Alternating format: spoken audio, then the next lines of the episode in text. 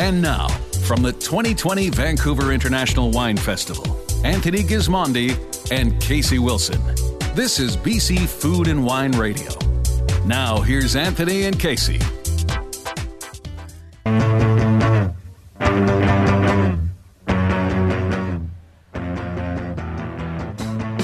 British Columbia, and welcome from the 2020 Vancouver International Wine Festival. I'm Tony Gismondi with my co-host Casey Wilson. This is our special two-hour edition of the BC Food and Wine Radio Network. We're live on the floor of the wine, the wine festival. In fact, uh, we're right beside the famous Eiffel Tower in the French section. They're the theme region this year at the festival. Coming up on this hour, uh, we're going to be joined by Christian Witt from Schloss Johannisberg. We're going to talk about German wine for a change. It's going to be a lot of fun. Probably Riesling will be in that conversation, followed by a chat with John Batos from Mionetto Winery. We'll be talking about sparkling wine and uh, some pretty hip red wines coming out of uh, out of Italy.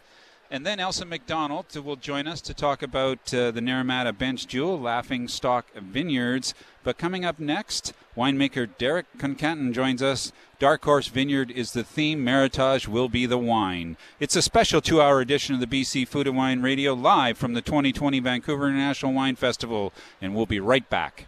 There's more to come. This is the BC Food and Wine Radio Network, presented in part by Wines of British Columbia at Save On Foods. The BC wine industry is all about people. People crafting products with passion. Save On Foods is proud to support our local wine industry by carrying the world's largest selection of BC VQA wines from producers all across our province. That's over 1,200 labels from more than 160 vineyards, plus there are new ones added all the time. Wines of British Columbia at select Save On Foods locations. For special offers in store and online, visit saveonfoods.com slash wine. After Isidore Boucherie settled in West Bank, he soon became known far and wide as the Modest Butcher, a man of infinite charm, disarming good looks, and the best food and wine in the valley. And if Izzy was here today, what do you think he'd have to say about his legacy, Chef Dan? You can't think well, love well, or sleep well if you haven't dined well. Celebrate the sacred Okanagan institution of dining with reckless abandon at the Modest Butcher, opening soon at Mount Boucherie Estate Winery.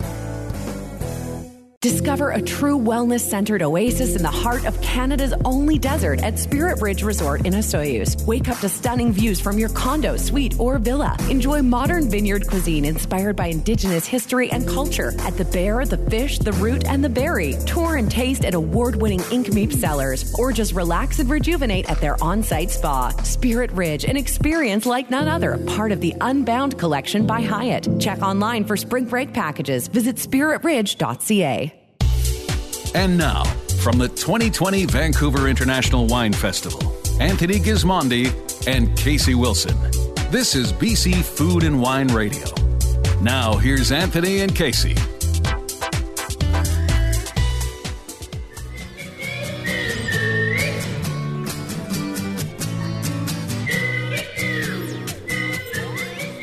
Hello, everyone. Welcome back to the BC Food and Wine Radio Network. I'm Tony Gismondi. I'm Casey Wilson. Uh, we're live from the floor of the Vancouver International uh, Wine Festival. Year 42, France is the theme.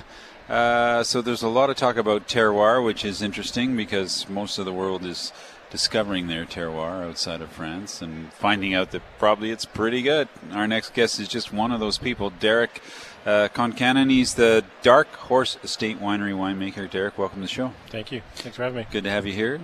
Uh, does terroir scare you? Do you embrace it? Do you have it? Do you find it? Uh, how, how, do you deal with that term? Well, to me, terroir is just where you're growing the grapes, right? Yeah. And you show that expression of the fruit, especially with Dark Horse. It's a single 23 acre vineyard on the we were the first sub appellation, part of the first sub appellation yeah, of the Golden, the Mile, Golden bench. Mile bench. Yeah. So we're very unique. So our terroir is very unique, and it expresses in the glass. Yeah. Right? So. And it's if I can use the term, it's almost like sort of like a Bordelaise terroir in some ways, rocky and. It's rocky. It's funny when you break a, a fence post with the doing farming activities. Yeah. Usually have to dig a really big hole to put that little post back in because of all the rocks. Yeah. The sandy loam that we have yeah. on the, the, the site. Yeah. Well, and did you have to remove rocks from the property? Yeah, so the, the vineyard goes back. It's 23 acres. It's about 65 meters above the valley floor. Has a really nice slope looking at uh, Osoyoos Lake. And then what happens with with it when we first planted it was planted back in the 92 era when we switched over to a lot of the vinifera's and there's a lot of rocks to remove uh, tilling the soil isn't very uh, conducive Useful. with the rocks It just sort of moves them up. it moves them up and you, you just end up with more work Yeah, yeah, exactly. Uh, well, it's it's a great site though for people. Like uh, a couple of things that I like about that site is you get uh, you get the early morning sun, yep which is uh, gentle, shall we say, or it's not as intense yeah. And then late in the day, the sun disappears over the mountain, and you have a shadow effect, or uh so you don't bake uh, all into those late hours. No, it's a it's one of those unique sites that, for whatever reason, the way that the glacier came down through the valley left us all these rocks and left the, the, the shape of it. Like you say, you get the sun in the morning; it's a nice moderate heat, and then as you get to the mid afternoon, it starts to dissipate as it goes past the mountains, calms down. So, it gives us the ability to grow Chardonnay, Pinot Noir, Sangiovese. Uh, Yeah. We have Merlot, Cab Sauv, Cab Franc on the vineyard. So, Yeah. That is just crazy that you can grow that many grapes, different varieties. out of all the vineyard sites that I've seen, is this is one of the most unique ones that allows Wow. us to grow. We had Riesling and Pinot Blanc there as well. Plus, you don't have any rules because if there was rules like, "Hey, you can only grow Cabernet here," then you that you'd be stuck. Yeah. But but we have the freedom. I So far, we're we very so far we have the freedom. Uh, Sometimes we strangle ourselves uh, down the road, but. Uh, Yeah. Okay, so Dark Horse Vineyard. Uh, by the way, new packaging, folks. If you know the wine, uh, it's pretty snappy now. The way this label, this is sort of half black, half silver with the horse head, and looks really cool. It does. You brought the 2016. 2016 Meritage. Meritage, yeah. So tell us about the wine. What's what's the blend here? What's the what's predominating? And So f- for us, for Meritage, it's one of those ones that I like to make. I call it, it it's when you get the artistry of winemaking comes in because there's a lot of different combinations of blends that you can make. So for Dark Horse, we have Merlot, Cab Sauv, and Cab Franc on the site.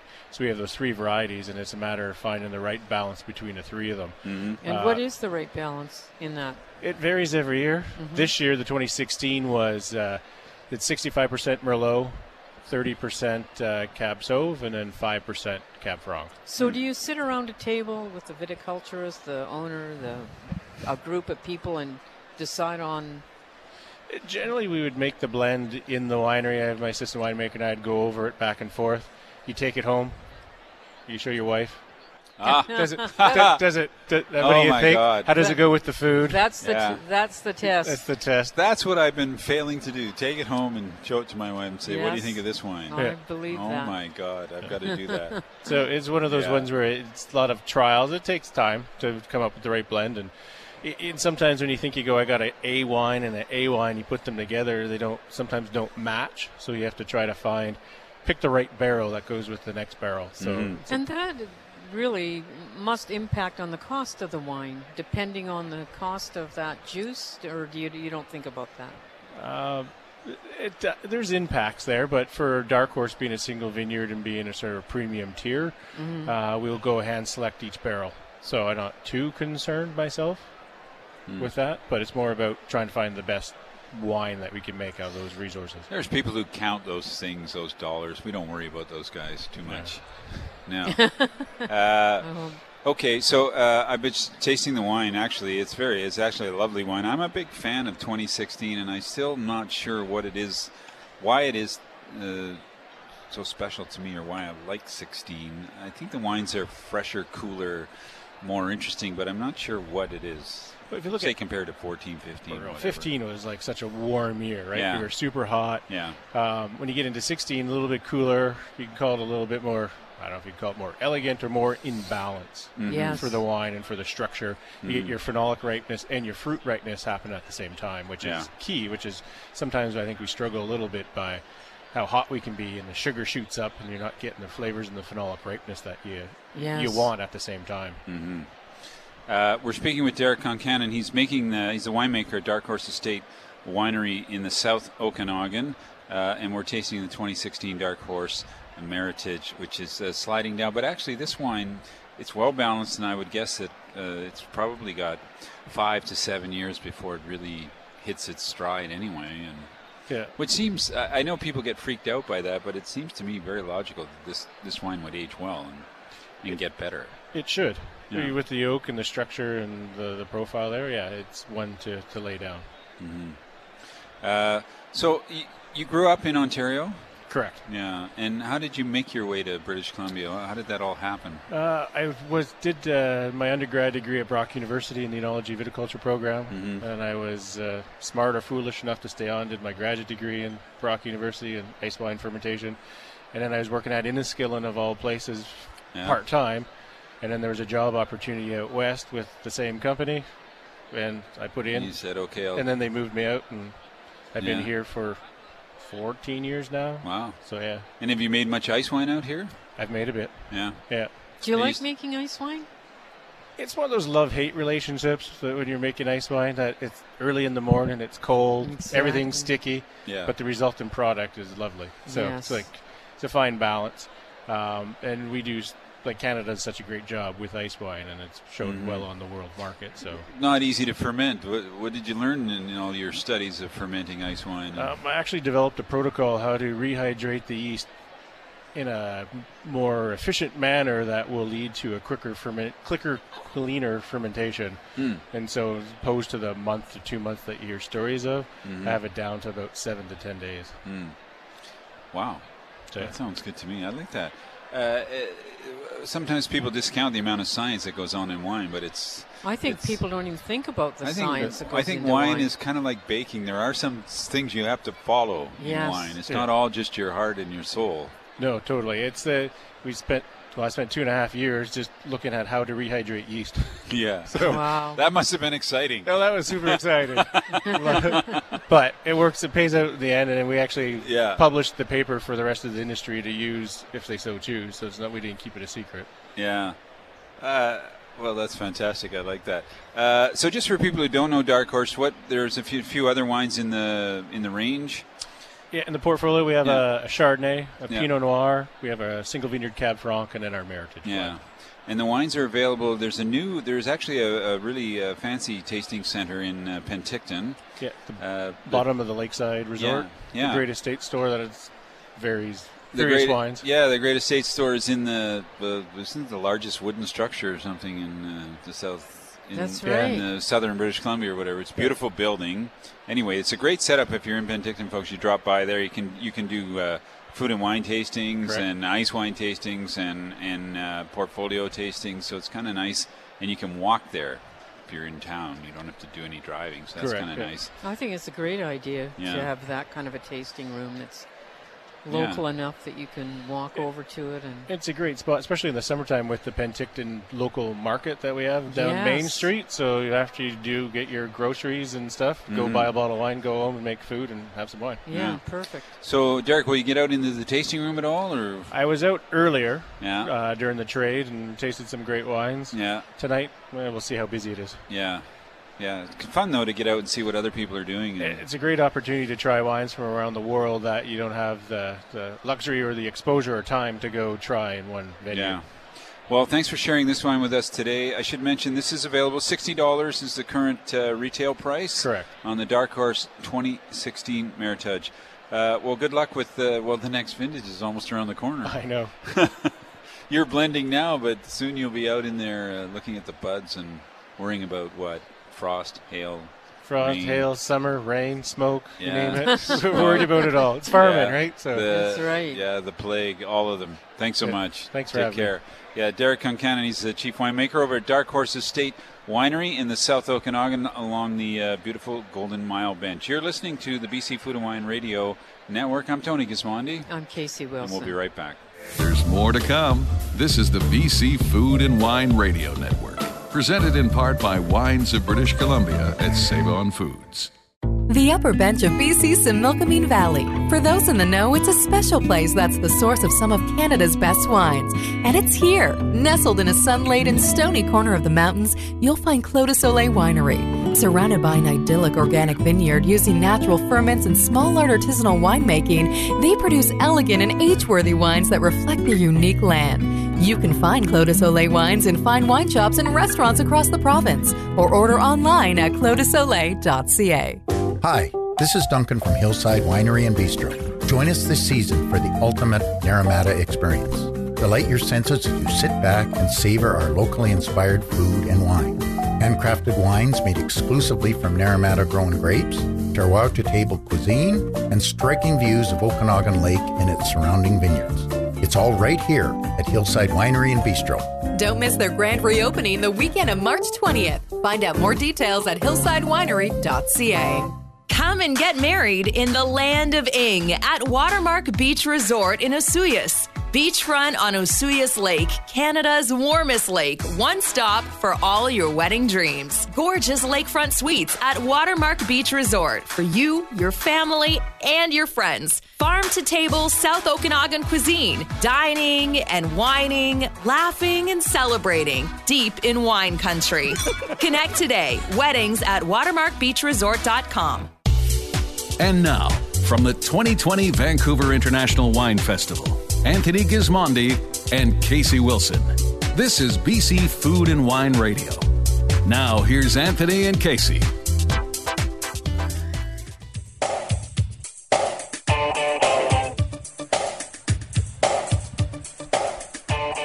Back to the BC Food and Wine Radio Network. I'm Tony Gismondi. I'm Casey Wilson. Uh, we're live uh, this evening from the floor of the Vancouver International Wine Festival, uh, the 42nd uh, festival, Casey. That means you've got to be at least 43. I know, Tony. You too.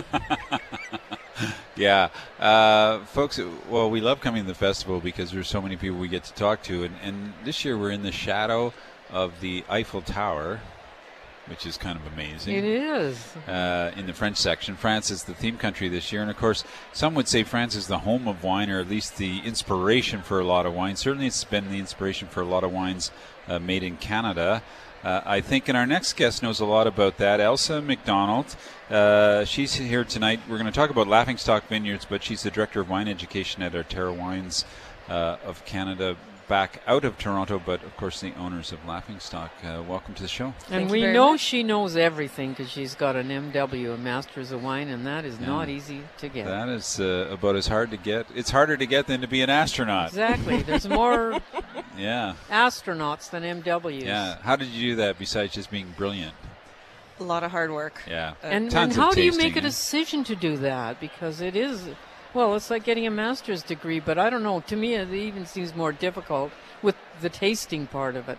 I think uh, maybe when you start, you don't realize quite what you're getting yourself into. Mm-hmm. So when you start with the commitment, it's just, you know, yeah. it's another thing that you're going to spend some time doing, and then you get yes. so deep into it for so long. And you I, can't let go. You have to keep going. Yeah. So. Right. And would you recommend that people, young people who are interested in wine, look into getting an MW? I would say definitely look into getting some education because I think the more you know about wine, the more you enjoy wine, the easier it is to bring into your lifestyle, and you just have a better life, as far as I'm concerned. Yes. Uh, MW is a really special, different thing that suits some people. I finished my uh, WSET diploma and said, "That's it. I've done enough studying. I don't. There's no way I'm ever going to think about MW." And after a couple years went by, I really missed the studying. I missed the you know, tasting with people and the, the focus. And uh, I would visit wineries, and it just wasn't as I didn't get as much out of it because I didn't have a reason to ask so many questions. So mm-hmm. yes, uh, I was driven to it that way. I just kind of came to it naturally, but uh, it's a very personal decision. Totally. It's also uh, it, it's kind of interesting wine, Though I think it, it's a lot like that in life. The that uh, you start out and you know so much about wine you're going to kill it. Now you know so much about wine that you know that you don't know anything about wine. Exactly. That you have to spend your whole lifetime to to assimilate the information required to really know something about wine. But but it's fun. Yeah. And it's yeah. it's challenging and it's intellectual and it crosses so many different. Uh, you know, uh, mediums. I think that's what's so much fun about it. I think it's quite liberating the day when I figured out that I was never actually going to be able to know everything. Yeah. And that was okay. Yes. Yeah, totally. You could know you could know enough to yeah. have an opinion. You could uh, know enough to even when you think you got it, and then all of a sudden somebody shows up from somewhere that you've never heard of before, and they know so much about a wine you've never heard anything yeah. about, and it's I wouldn't say it's frustrating anymore. It's interesting. So, anyway, welcome uh, to Vancouver. You've been working in the room. I have. Yeah. I have. It was and an uh, uh, we're going to talk about Laughing Stock. Just before we do, Casey, you were. Yes, I, well, I'm very curious because you're the director of wine education for a lot of wineries. So, Mm-hmm. how do you divide your time up, or what? you And know- who are you educating? Yeah, and what is the strong focus for the company? Yeah. So our goal is to um, work with our sales team and then also work with a lot of our key customers because they are uh, in restaurants, they're in hotels, they are uh, bar managers who are looking after you know junior staff and making sure that they're selling the wine and understanding the wine based on what's in the glass. Yes. And that's really my focus in, in education is that they understand. There's lots of people who can explain to them about marketing and programs and limited time offers and those sorts of things, but actually the wine itself and why it matters and Yeah. how it stands up against something else. And Connecting. Food pairing and yeah, and connecting with people and creating experiences. Mhm. So that's really what we look at. And and uh, telling stories. Yeah. Really, if you can't tell a story, you're you're out to lunch in the wine business today. I think you really need that story. We're speaking with Elsa McDonald. She's the director of wine education at Arterra Wines, and today she's brought a bottle of the 2017 portfolio, uh, which is one of the, well, probably I would say it's a flagship wine from Laughing Stock Vineyards.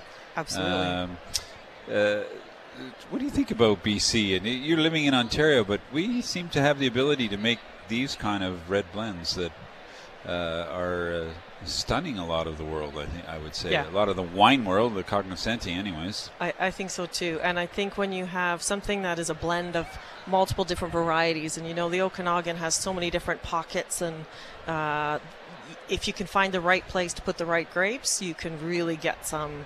Uh, exciting and different blends Mhm. uh, that are very unique to the Okanagan, and I Mhm. think that's very much what you see here. Uh, well, so Laughing Stock, uh, many people know Laughing Stock is a Naramata-based winery. This is probably not Naramata-based fruit. It's from down south, but uh, it doesn't bother me at all. In fact, in the whole debate about Naramata, I was, I was so frustrated by people who didn't want to have a Naramata uh, sub GI Mhm. because Mhm. they said, "Well, some of our fruit doesn't come from Naramata," and I said, "Well, I don't care. Like, Yeah. I think it's just fine to Yeah. Buy fruit from wherever and make wines." The Merlot in this, actually, quite a bit of that comes from the bench, Yeah. and then the other varieties, the Cab Sauv and Yeah. the Petit Verdot, the Malbec, and the Cab Franc, they come from um, Laughing Stock's other vineyard, which is a little bit further south in Osoyoos. It's called Perfect Hedge. Mhm. So it is exactly as you I, I love Naramata. I love that it's in the middle of the valley, and it really seems to have this balance. Like the Merlot in particular, it's a great spot to grow Merlot and and Chardonnay. Yeah. I think because the it's not super hot and it's not super cool. It's just almost perfect. So Yeah, just right. yeah. Yeah. So, uh, what's going on in Laughing Stock now? I know that, uh, well, of course, you purchased it. The ends are gone. Uh, the winery moves on. You have a great tasting program there, and people can drop by and do that. Yeah. How, what- Yeah. How's it developing? Or So it's still uh, by appointment only, but you can give us a call, and uh, the doors are, are certainly open. We welcome people to come in and taste through the portfolio. It's really just making sure that we get the right thing in, in front Mhm. of people that they're looking for. Mhm. Uh, so absolutely, the doors are open, and uh, we still have some of the folks in the tasting room who have been there for a very long, For a long time, time, and yeah. they really So they know the wines they know the, and the the stories that you referred to. yeah, they have the passion history. and the yeah. Yeah. And you know, it's impressive. Still the same packaging. Like it's beautiful packaging. I just love I love the whole story, the Yes. whole reference to the you know um, investment world, uh, the ticker tape on the bottles, uh, and we've kept all of that. Yeah. Um, and also the the whole idea of this blend. There's kind of a parallel to an investment portfolio, which is why they call it portfolio in the first place. If you think about um, uh, when you're investing. you have T-bills, you have cash, you have stocks, you have bonds, you have even art can be part of your collection, and all of those um, individual items have different levels of risk. And when you're looking at a portfolio strategy, it's really to make sure you're managing that risk. And I think looking at these grape varieties and how things ripen a little bit differently every year, it's also managing your risk or managing your quality Yeah. by being able to blend those. And so it's kind of fun, all those little details that they've brought into the story. One of the things I love about this wine, of course, I've been tasting it for, for more than a decade, and Yeah. you, you look at the old notes, and, and it's right on the label. You can see here that this vintage, the 2017, was picked on the seventh day of That's right. October. That's right. So you It's can go back. You can go back and look at all the portfolios if you keep track, and you can see, wow, it was picked on September 21st. It was picked on November 4th. So you get a really good gauge of of uh, what went on in the harvest just by the picking date that they publish on. It's it's very clever. It and is. Very few people do that. So I I love that signal. I know that it's the kind of thing that geeks pay attention to, but it's it's you know it's part of the story of the wine. It's really Well, I think cool. what's also interesting about these wines is you can you can just uh, buy them, enjoy them, and not think about it too much. But if you look a little bit deeper, there's Mhm. more and more depth. There's more and more of a story, whether Yeah. it's in the packaging, whether it's in the stories of the vineyards or the wines themselves. And I think that's Yeah. rewarding to lots of people. You're situated in Ontario. Tell us, uh, what about buying? What are Canadians doing? They're buying Ontario wines in BC. Are they buying BC wines in Ontario? What, what's going on? It seems still a bit convoluted to me. That It's absolutely that convoluted. it's not as Yeah. open, perhaps, as it could be. Yeah. Um, I think uh, so many of the wines are purchased at the liquor boards, and Mhm. there's a little bit that's brought in every year, but very, very little. Yeah. Um, most of uh, this wine is, of course, sold in BC and to the wine club, Yeah. uh, also through uh, Alberta, but uh, very little makes it east of there. Yeah, which it seems odd because all the other wines of the world move freely around Canada, but it's pretty hard to, you know, buy these wines in Quebec or vice versa. You know, many Ontario wines should be out here too. We don't Yeah. see them at all. I couldn't agree more. I, uh, What are we going to do about that, Elsa? Yes. Let's- let's band like I'm done. I, I've, Yeah. I've been at it for 40 years. I can't make a change, so there's going to be somebody else, I guess, that's going to do it. Uh, listen, great to see you. Are you going to get obviously when you get a chance to get out and maybe experience some of the French wines here? And Yeah, absolutely. Yeah. Looking forward to that. recalibrate your palate for a day or two, or yeah. Exactly. Well, good luck. Uh, it's always much. good to meet people who educate, and uh, it's great to have Canadian companies now that are concerned enough to educate their people and really sort of lift that bar and move the whole subject forward. I'm very passionate about this idea of wine culture in Canada Yeah, and totally. anything I can do to contribute to it. Yep. From helping someone learn how to taste to ordering good wines when I go out myself. I to, you know. Well, this festival Very actually, true. you see, look around the people tonight. This is this is sort of the genesis of the wine culture in BC. Uh, it's been going for 40 years, and it's created a culture of wine. And, Yeah, uh, you have to keep at it, and you have to keep putting stuff in front of them and good stuff, and, and then it works out in the end. Yeah. Soon we won't talk about wine. We'll just talk about people and have fun when we meet over wine. Yeah. That's probably the end. Of, that's the final final jump to Yeah. the end of the wine culture Another two centuries.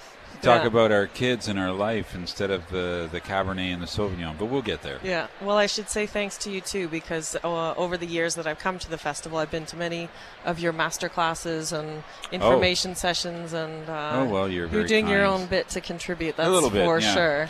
Thanks so much. Thank you. Uh, great to talk with you, Elsa McDonald. We've been tasting the Laughing Stock 2017 uh, Meritage, which is available. We didn't mention the price. Uh, Fifty-two ninety-nine. Fifty-two ninety-nine. You can probably order that direct through the winery. That's probably the best way, or even drop by the winery if you'd like. And it's just Please being do. released now. Yes, we're just Yeah. switching over from the 16 into the 17, so you might find a little 16 out there. But Okay, great. Very good. Thanks Uh, much. you're listening to the BC Food and Wine Radio Network. I'm Tony Gismondi. I'm Casey Wilson. Uh, we're live at the Vancouver National Wine Festival, and we'll be right back.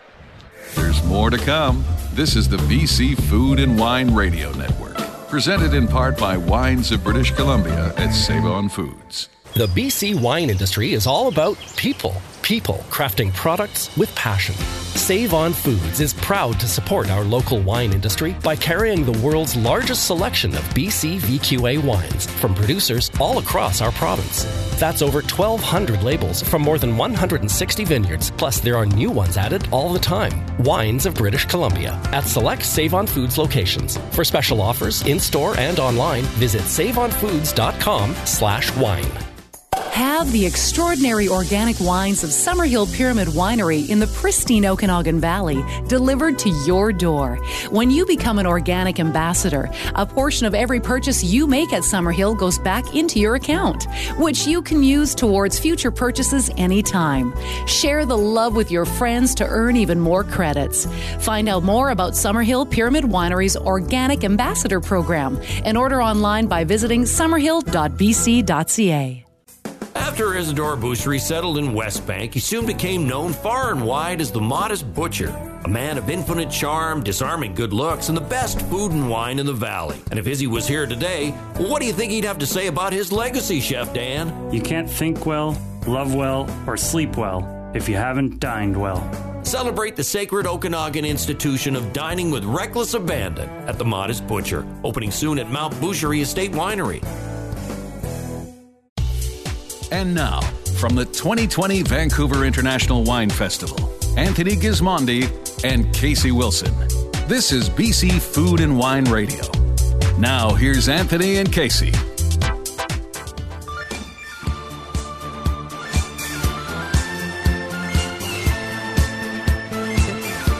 British Columbia, and welcome uh, from the 20 Van, 2020 Vancouver National Wine Festival. I'm Tony Gismondi. I'm Casey Wilson. We're live on the floor of the uh, festival floor of the International Tasting Room. We're in the actually in the uh, French theme section, uh, surrounded by 42 French wineries. So we decided to go with an Italian for this segment, just to scare the French a bit. Exactly. Oh yes, They're getting a bit big over there. So uh, our next guest is Gian uh, Battos, and he's here from uh, Mionetto, uh, specializing in Prosecco. That's right. Thank you for having me here. Yeah, great to have you. Uh, Prosecco has uh, been on a big, big, big rise around the world. What, what is so? Why is it so uh, popular now? Do you think? Prosecco, I think uh, Prosecco it's just because it's easy to drink. People want to have a good time and Yeah. just dragging basically also newer consumer. And um, it's just fashionable. It's uh, versatile. I mean, you're talking about mimosas, Aperol spritz. Yeah. It's just easy drinking. People having a good time without having a big occasion to celebrate Right. At a good price. at a good price, being And they- reasonable. And they don't want to write notes. Yeah, that's right. They just want to drink it. Yeah, that's right. Yeah. That's what we're standing for in the Veneto. That's kind of interesting. Uh, well, we've been talking to people who are producing champagne, so w- maybe we can just talk quickly about the difference between a prosecco and a champagne. How, how, why is it so different? So yeah, first of all, if we start with basically the terroir, so uh, champagne made in France, so in the Champagne area. So by the European law, prosecco has to come from the Veneto, northeast of Italy, Mhm. and there is the prosecco area. Then of course the champagne is a traditional method, so fermentation in a bottle.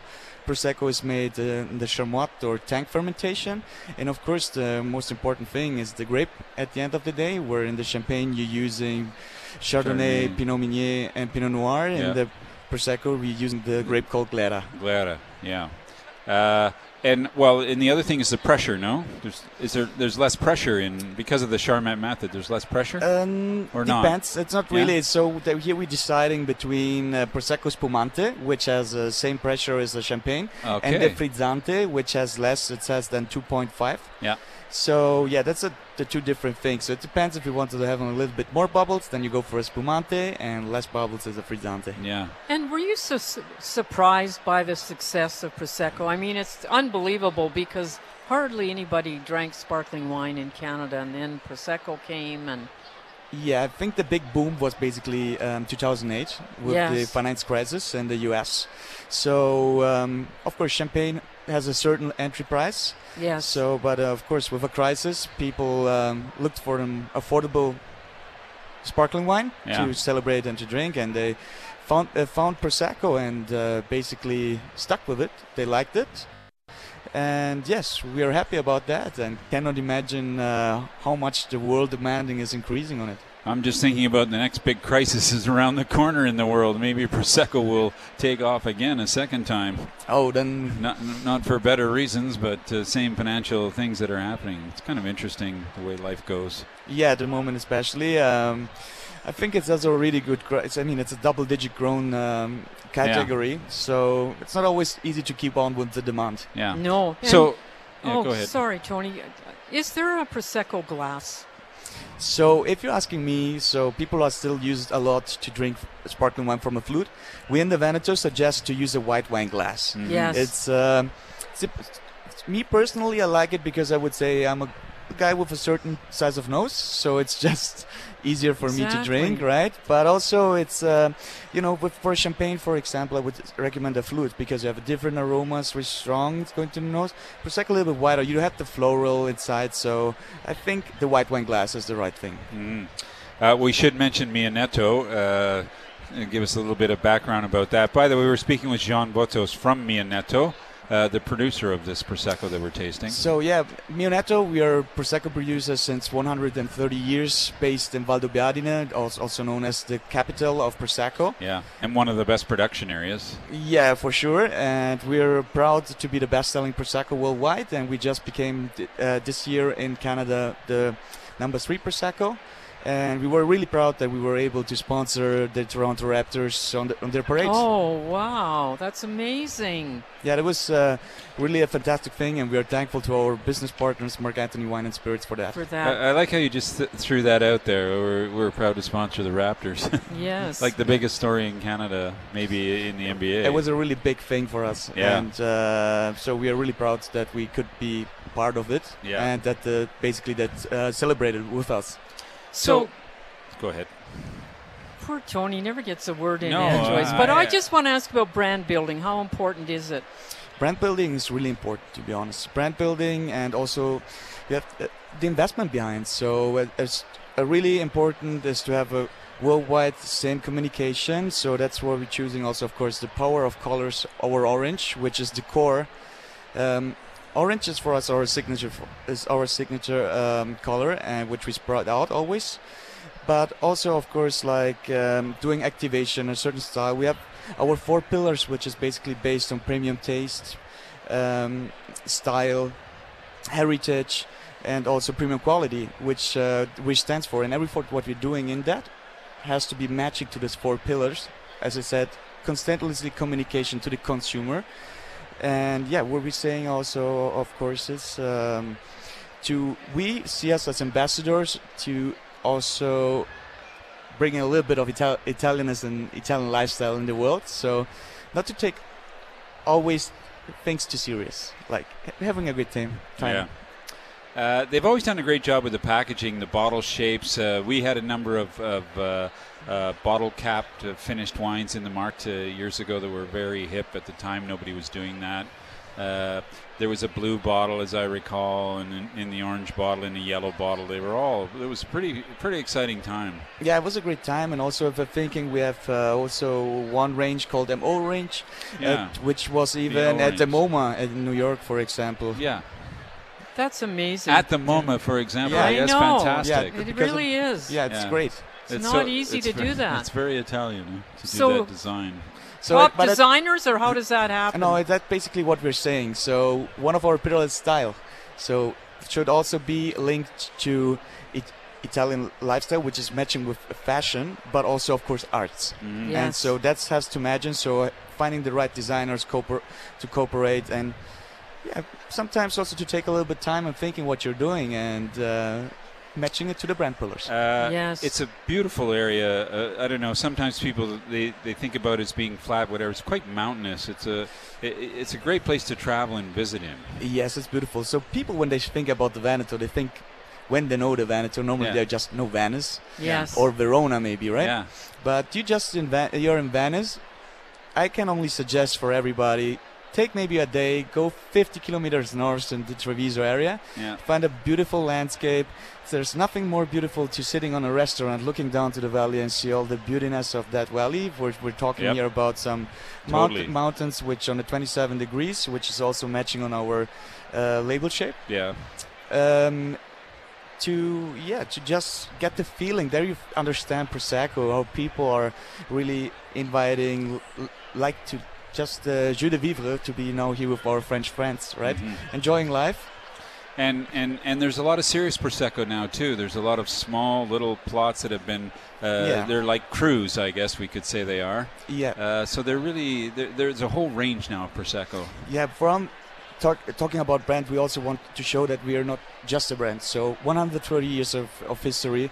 So we offer so our, of course, as always say, our entry level drug. So Ah. Battleship, it's uh, the orange label, but Yeah. also here we have, for example, our DOCG, Yeah. Valdobbiadene. So thinking about we are done in the inner circle of the Prosecco area where basically the better quality is coming from because there's steeper hills, more sun exposure, better minerality. I, I call always a, a splash of finesse of Prosecco with Yeah. thinner bubbles.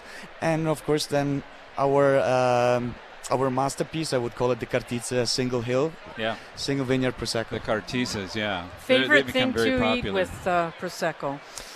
Oh, that's a difficult question. Uh, It if you're asking me, prosecco match basically with everything, but I would say you can have just easy a glass on it, but also light dishes like light chickens, uh, uh, chicken meals, or uh, minestrone, mushroom.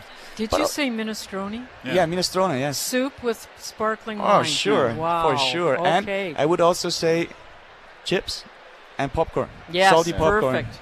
Yeah, salty popcorn.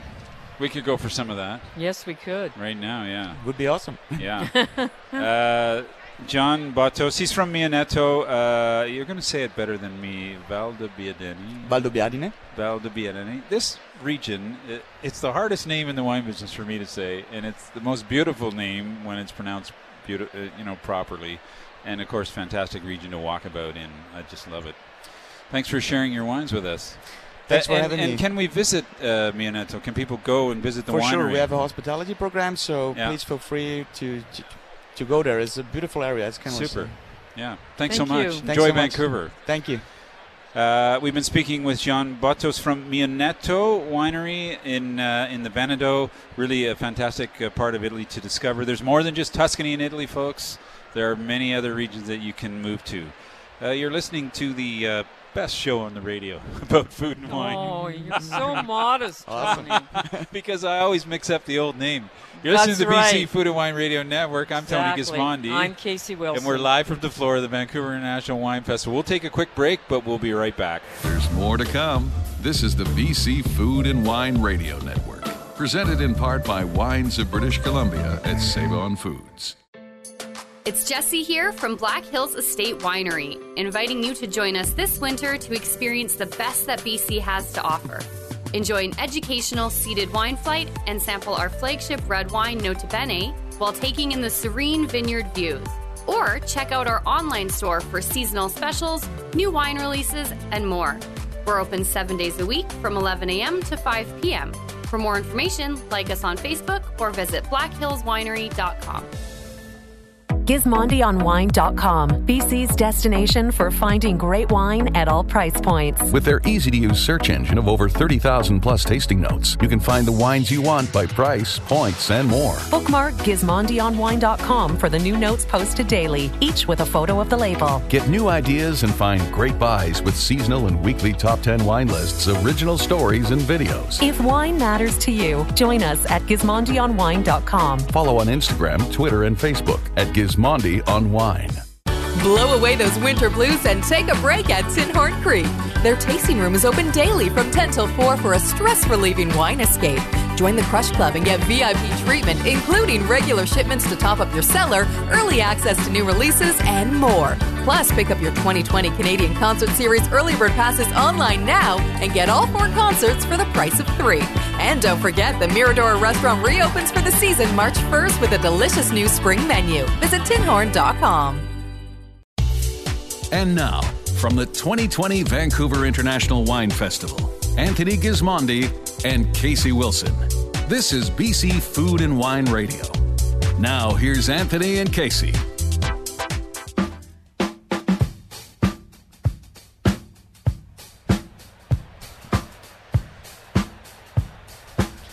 Welcome back to the BC Food and Wine Radio Network. I'm Tony Gismondi. I'm Casey Wilson. Uh, we're live on the floor of the 42nd Vancouver International Wine Festival. Uh, the house is packed. Uh, France is a big draw. A lot of people are here. So once again, we've decided to go over to Germany just to break it up a bit. Uh, and we're really happy to have on the stage Christian Witt from from really one of Germany's most iconic wineries, Schloss Johannisberg. Welcome to the show. Yeah, thank you for having me here. Uh, great to have you here. You having fun in Vancouver? Or? Sure. Yeah. yeah. We'll always have fun in Vancouver. A lot of Riesling fans in this city. Uh, I'm sure you've discovered. No, exactly. I mean, having a good production here in BC, it always helps. You know, people understand Riesling, so that's always a good thing. Yeah. So Schloss Johannisberg, what is it, about six or seven years old now that they've been making wine, or a little bit longer? So yeah. centuries. First, first mentioning was 817 by.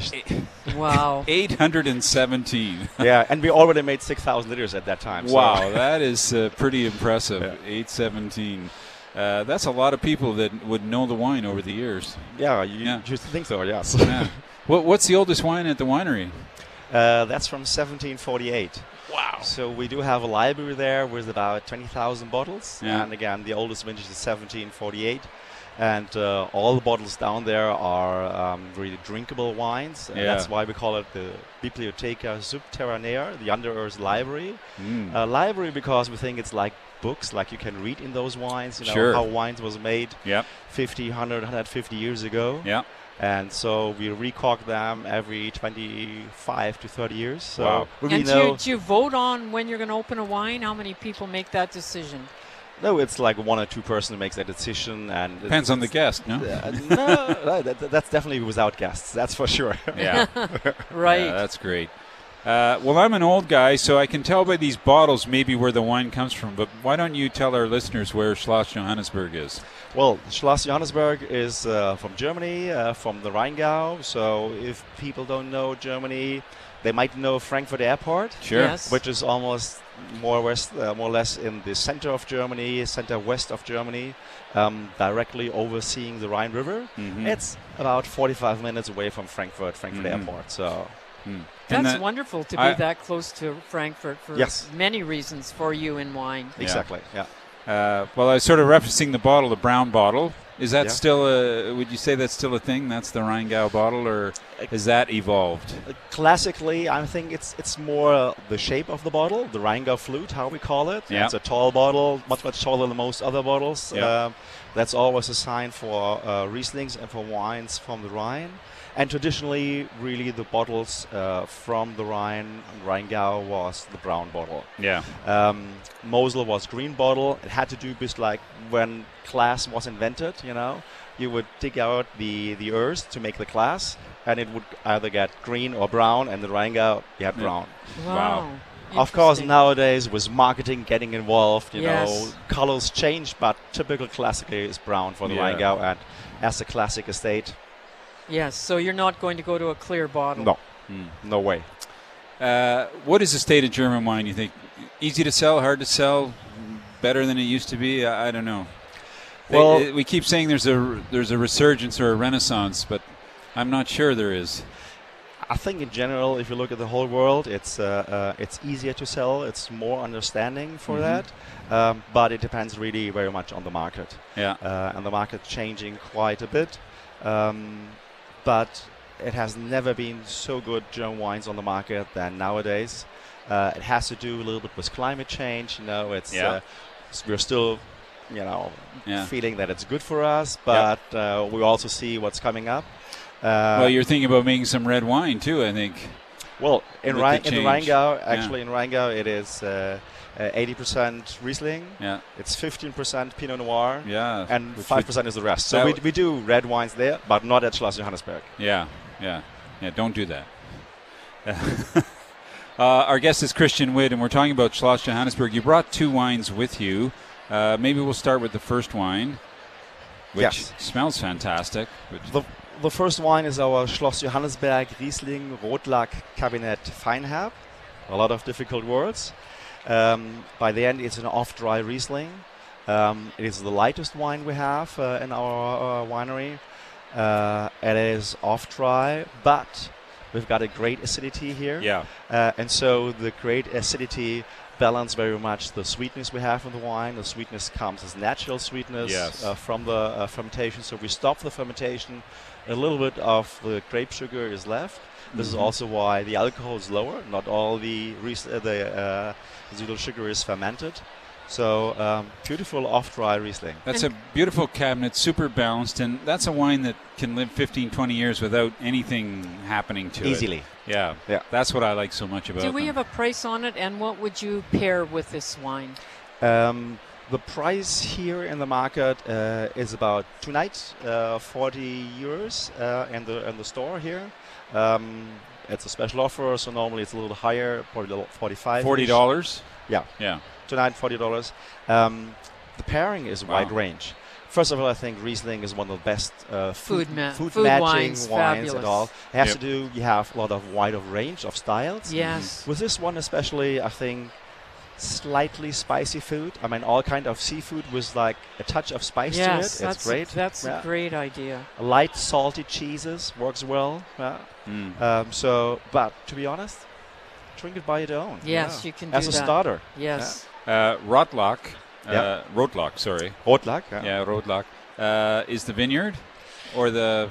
No, it's a special It's a- name. yeah. Uh, background is uh, this is a monopole single vineyard site. So Okay. Schloss Johannisberg is its own appellation inside the Rheingau. Mhm. So we only have one vineyard name, Mhm. but we make ten different wines. Yeah. Why? Because we can.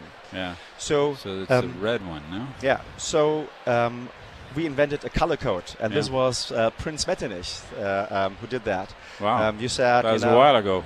Uh, here's our connection to France. We were owned like four years by Napoleon. Yeah. Wow. Everybody was. Yeah.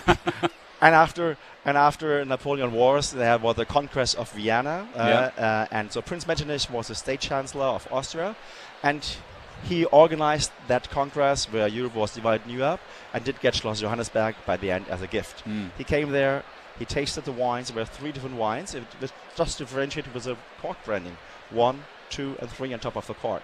Wow. He liked that, went back, thought about that, and has written a letter back to the administration that you have to change that. What do you think a friend of mine will feel if I offer him the best wine from Germany, but the number three of it? Yeah. So please change that and close the bottle like you would close a document. In those days, you would close documents Yeah. with seal wax. Yeah. Yes. So that took three different Oh. colors. Yeah. And since 1830, all the wines of Schloss Johannisberg has an individual color code Yeah. depending on the quality of the wine. Yeah. Fantastic. Great story. Great story. Yeah. So wine number two is green. It's a, Yeah. it's a Grunlock. It's Grünlack, exactly. Yeah, yeah. Okay. Yeah. But it's not wine number two. It's the Grunlock. It's a Grünlack, exactly, Yeah. and that's uh, that's one step up on the Yeah. quality level. It's our Spätlese. Yeah. What a nose! Wow. And um, with the Spätlese, we have another great story, Mm. um, which was actually a little bit before Napoleon time. Um, Schloss Johannisberg in the Middle Evil Age um, came a little bit, you know, in a bad shape, and the Prince Bishop of Fulda bought the estate. Mm. Um, and if you take a look on the label, it really looks like that. So it's that mountain, that single mountain, and Yeah. there was a monastery in a bad shape. He teared down the monastery, built this castle as his summer residence. So this is not an imperial castle, just a summer residence of, Yeah. of a bishop. And um, uh, of course, he wanted to have, uh, he chosen a very special place, and he said, we want to have just the best quality made there. Yep. And so is that hmm, we have to control the people making the wine. So they they gave the order that every time before the harvest, they have to send a courier with ripe grapes to him. He looked at them, approved them that they're really ripe, Yes. signed the harvest allowance, sent the guy back, and then they would start the harvest. Wow. So they did. In 1775, something happened which needs to be happened. The guy, the courier, came back, and he Yeah. was late. He was delayed. And he was, yeah, this was this is our Johnny B. Lately. yeah. He was like two to three weeks late. So the grapes they get ripe, overripe, start to rot. Yeah. When he arrived, everything was rotten and didn't Yeah. know what to do. He said, "Well, Yeah. let's try to make wine out of rotten grape." Yeah. They did, and the cellar master reported in the spring when the first time tasted the wine. Wow, never tasted a wine like that because it was the first time he tasted a sweet wine. Yeah. What happened is a fungus, the noble rot, Botrytis infected the grapes um, by accident, of course, uh, and everything in the grape gets concentrated, Yeah. and so you can produce sweet wines with that. When the Prince uh, uh, Abbot uh, um, tasted this wine, he said, "Wow, that's so special. We have to make it uh, to a success." And you know, a success is not the first time you do it; it's the second, the third Yeah, time. and And the so he said, by law, you always have to harvest late at Schloss Johannisberg. Yep.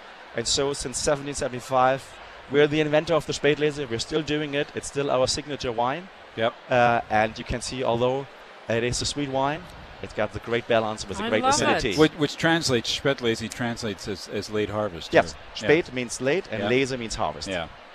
Fantastic. Great stories. That wine is sensational, though. Oh, the It tangerines and all the stuff going on in there, but it's so elegant. Eh? You, It- at the end, it's very ethereal. It just, it just sort of wafts in. Uh, it's just fantastic. It's a real experience. It is, and, and while you were talking about uh, uh, food pairing, Yeah. um, unfortunately, we have forgotten a little bit how to pair sweet wines Yes. with food. Yeah. But this wine would be a perfect match with very salty cheese, hot cheese, Yeah. um, Yes. with uh, with Stilton, with lighter blue cheese, Mhm. but also with very spicy cuisine. Yeah. So Yeah. Cajun cuisine, you know, or really hot spicy Asian cuisine. Yeah, even curry. It works great. Yeah, Yeah, curries. Yeah. Fantastic. Christian, uh, so this was fantastic. I Thank can't you say very enough. much. Thanks for bringing two great wines. I hope you have fun the next two nights in the room. You, you'll be very busy over there. For sure. And uh, maybe you'll get some time to enjoy Vancouver. Yeah, I will have We- definitely. We have some spicy food in Vancouver. yeah. We do. We have Yeah. some very good Indo Canadian food. Great. Thanks so much. Thank you Uh, very much for having me. Christian Witt from Schloss Johannisberg, really one of the most iconic wineries in the world. Uh, if you haven't visited it, you should put it on your bucket list. I'm Tony Gismondi. I'm Casey Wilson. And we're coming to you live from the floor of the Vancouver International Wine Festival. It's year 42. France is the theme, but there's 167 wineries in the room, 46 French, I believe. So there's lots to do, lots to see, and plenty to taste. BC Food and Wine Radio's meeting place for the 2020 Vancouver International Wine Festival is the Westin Bayshore Vancouver. Visit them at westinbayshore.com.